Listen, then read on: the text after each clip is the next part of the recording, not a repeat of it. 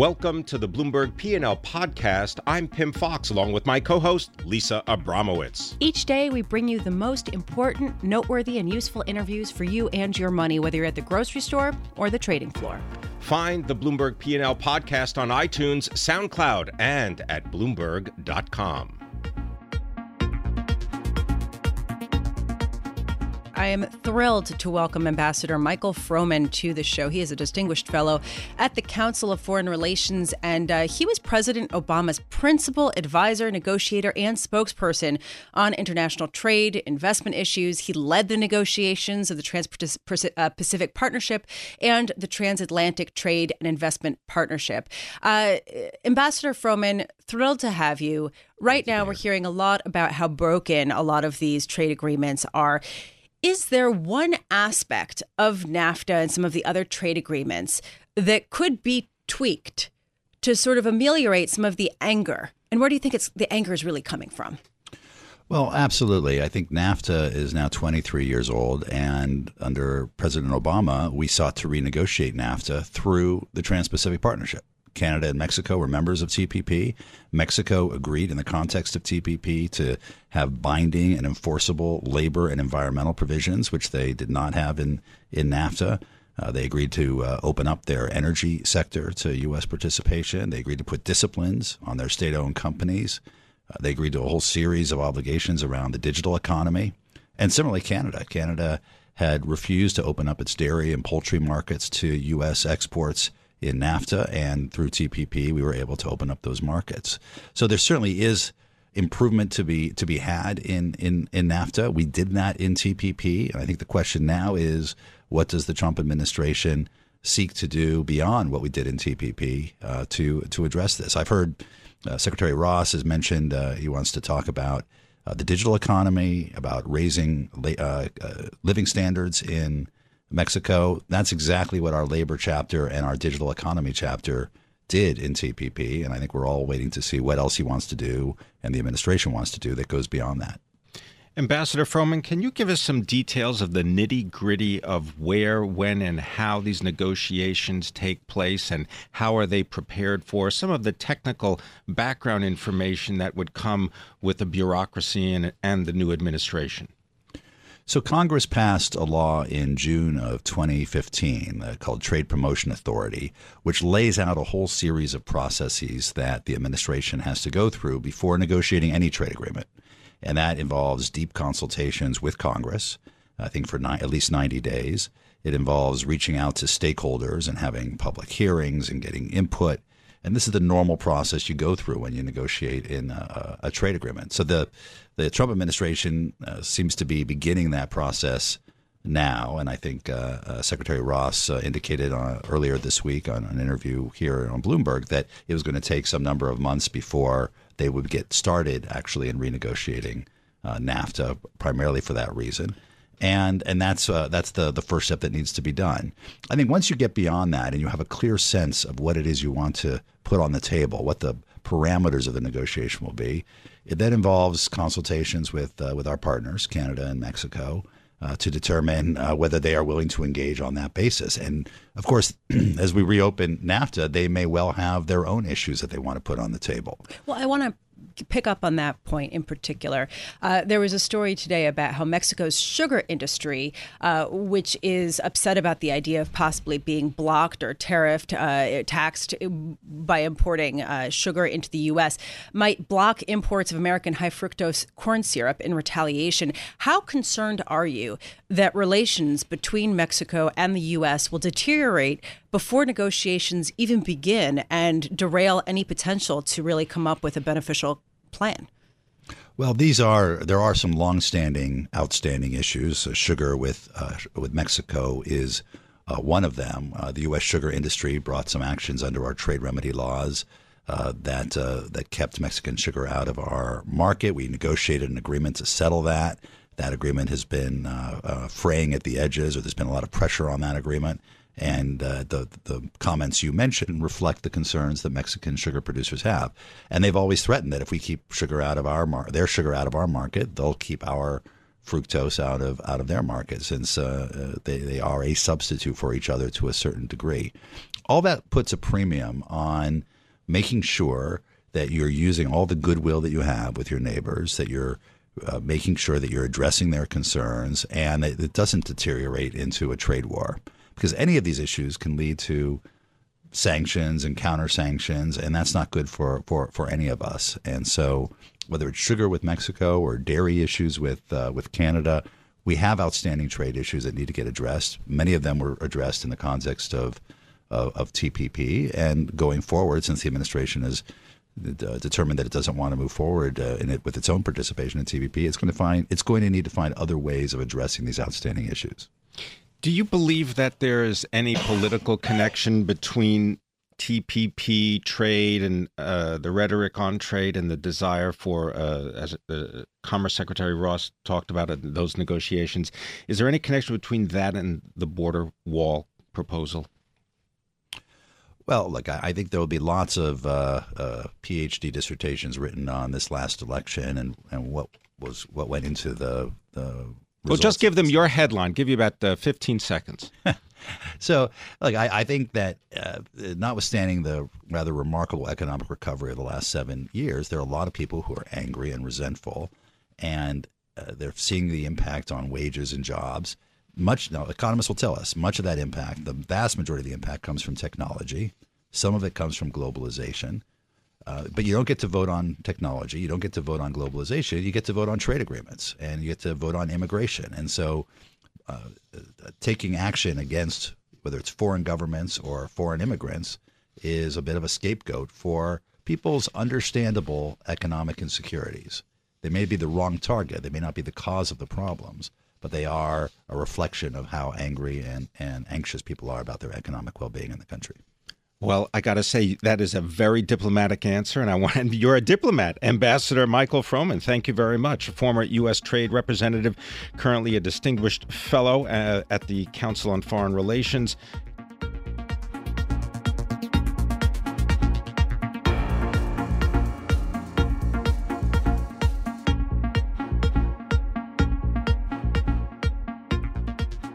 We've got Axel Merk. He is the president and chief investment officer of Merk Investments. And uh, Axel, maybe you could respond uh, to this information and maybe explain how this fits into the context of what the ECB is attempting to do.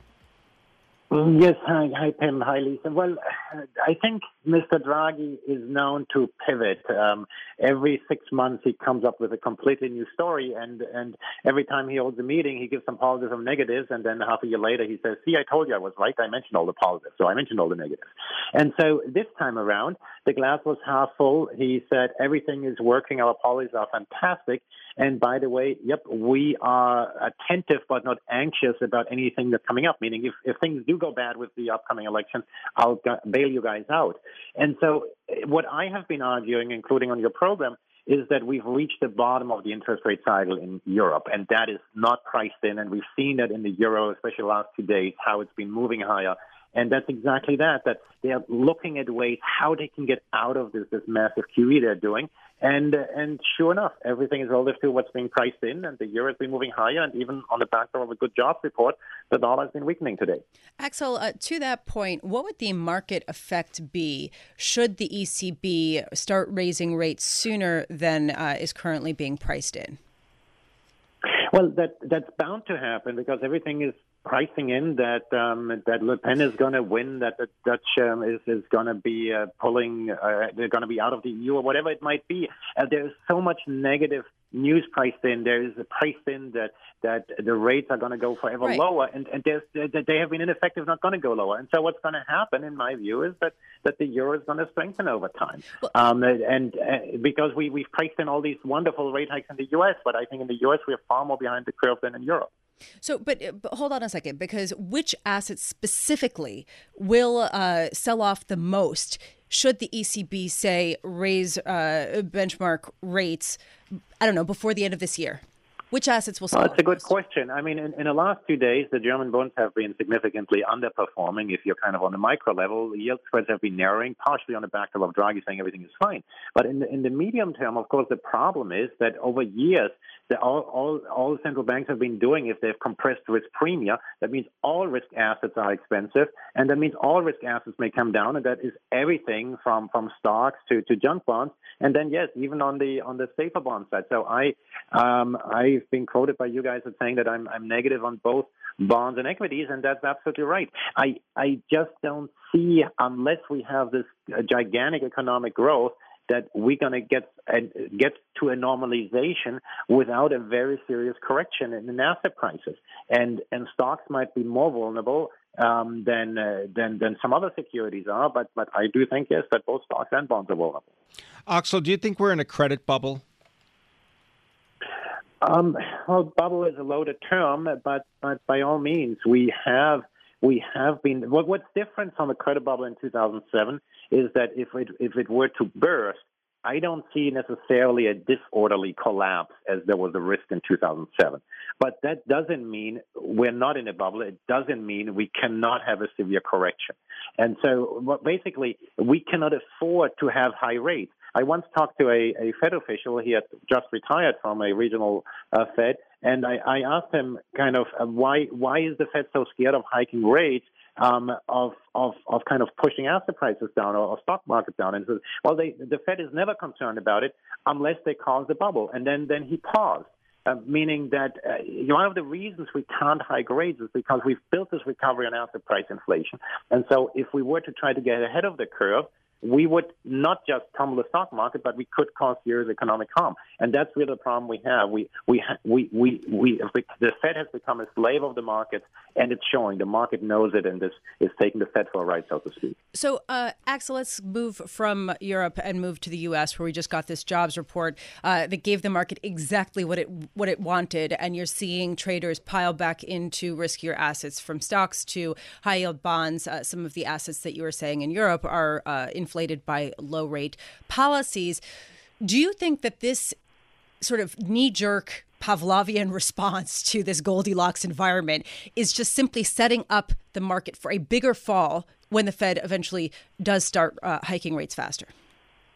Well, it, it, does every time, right? I mean, the, the, last time we held the Goldilocks economy was uh, in, in the mid 2000s, right? That didn't end too well. Now, again, I'm not suggesting we're going to have a 2008 sort of collapse again, but um, but yes, when everything's look great, you should start planning for for the period thereafter. Wait, and, and and and so that means you take chips off the table, you rebalance the portfolio, and then try to take prudent steps.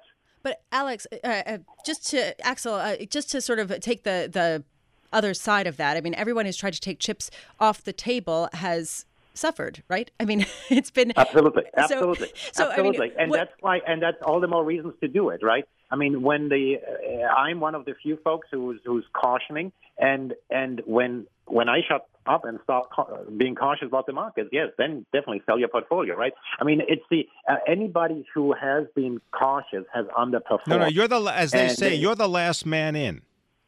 when you go in, when that's stop, that. That's you. When, when, then then we're done for. Here, I just want to. When you stop calling me, sell your stock. Uh, uh, exactly. there you go. Yeah, but no, here I want I want to before you go, I want you to tell us what do you think about the. Forget what you want, what we want, anybody wants. Tell me what you believe interest rates will be uh, at the end of 2017, and go ahead. I'll give you a wild guess for the uh, for any point in 2018. Yeah, well, I'll give you the same answer I've given you before when you've asked me this question. As wherever we'll be, we'll be behind the curve.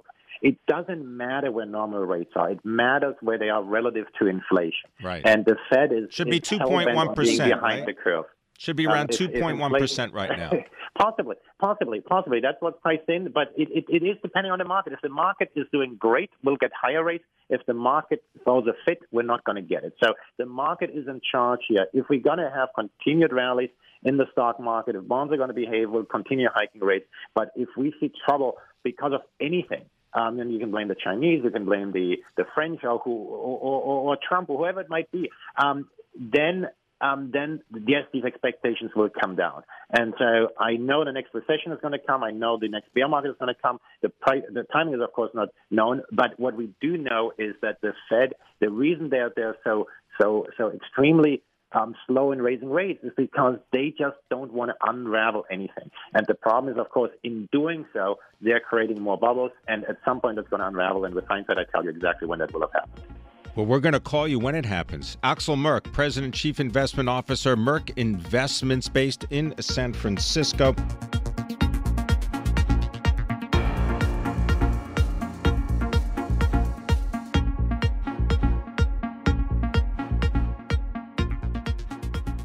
Munis in Focus with Joe Mysak, editor, Bloomberg Brief Markets. You know, I got to ask you, Joe, one of the things that we're always talking about is Puerto Rico, but I was noticing that there are a lot more problems in the muni market than just Puerto Rico. Can you give us sort of the, the bird's eye view of what's going on in Illinois and whether this demonstrates something larger than just finance? Yeah, is Illinois absolutely like not ever going to recover from this. No, Illinois could solve all its problems tomorrow uh, if they had the political will to do it, which is exactly one of the, what one of the rating agencies brought up last week. They say, "Wow, a, a state that goes three years without a budget, which is what we're heading into." Uh, is demonstrating lack of political will, but they could do it tomorrow. They're a very wealthy state. They're, uh, you know, the capital of the Midwest, right? Everyone well, goes to Illinois. Everyone just, goes to Chicago. Just to put this into perspective, uh, Joe Mysak, uh, Illinois revenue saw a steep year over year drop last month, the commission said. Uh, this is, I mean, according to a monthly report issued Tuesday by the Bipartisan Commission on Government Forecasting and Accountability, uh, significant downward adjustment to its estimates coming in March. Uh, it had overall base revenues that had a, uh, a shortfall, gross personal income tax, everything is down, down, down, down, down. So this is more than just simply coming up with a budget. I mean, they face pension issues, they pay, they, they face, uh, you know, revenue, tax revenue issues. Is well, it really that easy? A lot of the, uh, a lot of that fall in revenue was because uh, an income tax increase uh, lapsed and uh, you know that, so so there's that. Um, but of course there's also some people moving out of state. Yes you're right. There uh, you know Illinois is is uh, Pimm you brought up before the uh, the sort of big picture. Illinois is sort of a, an outlier. It's the exception that proves the rule. Uh, the rule being you know, municipalities take care of themselves. They're well run. They don't default on their debt. In Illinois, what you have is the uh, lawmakers sort of driving the bus off the cliff. Remember the old headlines in the New York Times? Bus plunge kills 25. This is what it's like. Bus plunge in Illinois. Happy Friday. Uh, you know, I want to I want to ask though about the bonds of Illinois. Uh, there was a great chart on the terminal uh, this week by Martin Braun looking at how foreign money is flooding into municipal bonds in the United States. And I found this fascinating. I'm wondering, are they going to places like Illinois? Oh, of course they are, especially uh, because. Uh, you know, by driving the bus off the cliff for the last, you know, two and a half, three years, we've seen spreads over the benchmark uh, municipal. Uh, it's almost 250, sometimes over 300 basis points over what AAA municipalities borrow for. So you're getting a big yield premium. But of course, for foreign investors who are getting sometimes 0%, uh, U.S. munis look terrific. They just have to kind of, there is a learning curve to them.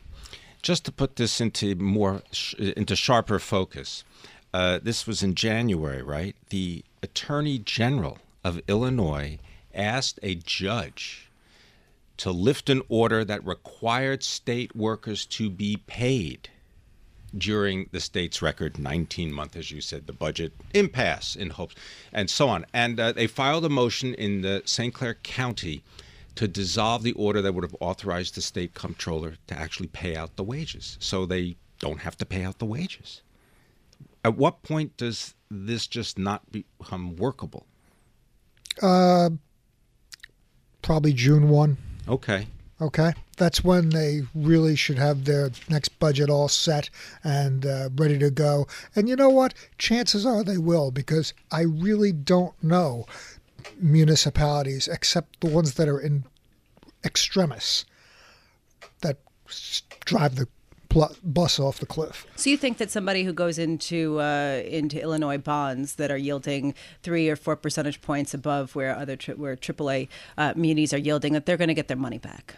That's money good, sure. The, the, Illinois right. can't afford not to pay its debts. So they're not going. They're not going. Uh, you know, first of all, bankruptcy isn't an option for states.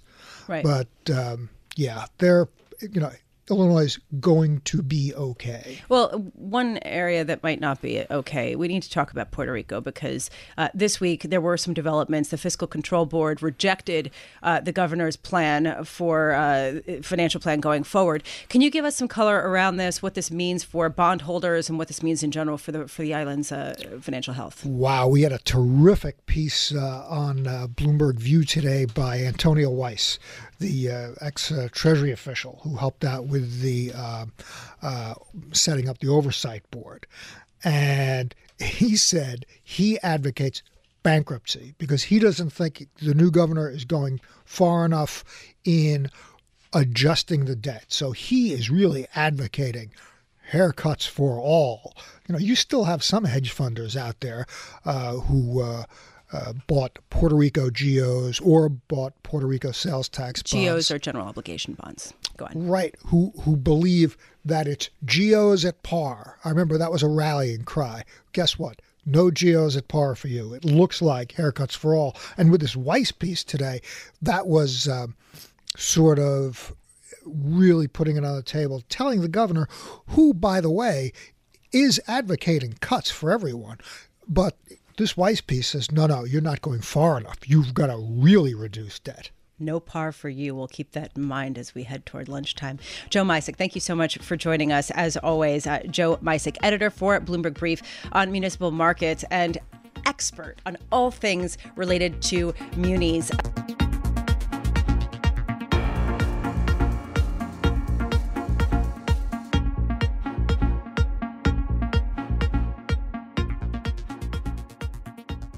Now we want to hear from Ian Wishart. He is a Bloomberg News reporter in Brussels, and he wrote a story today that I found fascinating about uh, Theresa May, who is the head of uh, Britain, and sort of the internal discussions that she's having with Parliament in that country about what she may have to face as she uh, engages in the Brexit process. Ian, thank you so much for joining us. Can you give us a little bit of color around uh, some of the pessimistic paintbrush that the parliament uh, parliamentary members are trying to give to Theresa May to give her sort of a dose of reality. That's right. Hello from Brussels, where the summit's been going on between EU leaders.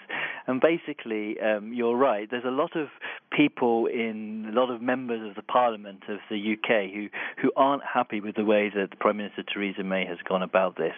So, some, on one hand, want her to trigger what they call Article 50, which is part of the EU's constitution, which allows a country to leave the EU. They wanted to do that as soon as possible.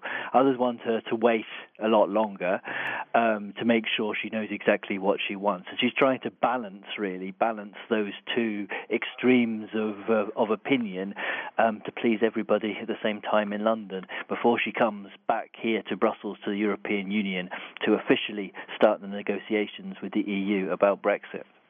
I'm wondering, Ian, if you could maybe just add to this some context regarding Northern Ireland and Scotland mm. and what this kind of means not only for what becomes of Britain after the exit, but also what this means for the European Union itself. Yeah, there's a lot of confusion and a lot of complexity. Um, let's start with Scotland, where Scotland, obviously, part of the United Kingdom, so Scotland has to live with any decision that the rest of the UK that England makes. Scotland actually, the people of Scotland actually didn't support Brexit, but the the UK as a whole did. So they're talking about holding a referendum of their own again in Scotland to break away from England, to break away from the UK, because they don't like what from Prime Minister Theresa May is doing in pulling out of the EU. So that's one story that might develop over the next year or so. Then you've got Northern Ireland, which again is part of the UK, but the Republic of Ireland isn't. The Republic of Ireland is a separate country that belongs to the EU and will stay in the EU. So you've got a border between the Republic of Ireland and Northern Ireland, um, and that's been subject to uh, of violence and war over the, sort of the last 30, 40 years. um, there was peace in the last 10 years, but they're really worried that if that border becomes a border not just between Ireland and Britain, but between the whole of the European Union and Britain, then those troubles might come back again. So that's obviously on the minds of negotiators both in London and in Dublin, and they want to avoid that in whatever deal they come up with. Right. And you're right, there's also talk about the future of the EU and what that will look like after the UK leaves. Uh, Ian, you said uh, a while back that Parliament members were not happy with the approach that Theresa May has taken with respect to Brexit. What could she change that would bring them into the fold and make them more supportive of her plans?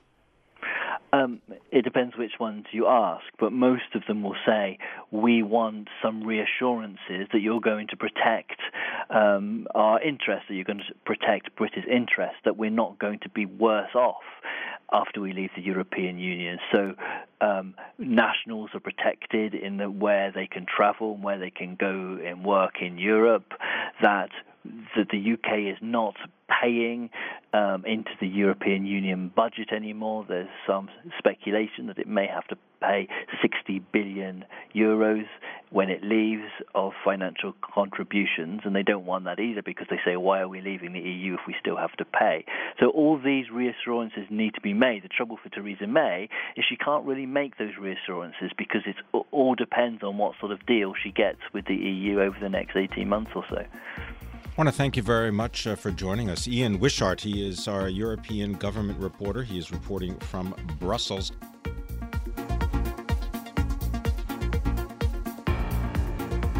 Thanks for listening to the Bloomberg P&L podcast. You can subscribe and listen to interviews at iTunes, SoundCloud, or whatever podcast platform you prefer. I'm Pimm Fox. I'm out there on Twitter at Pimm Fox.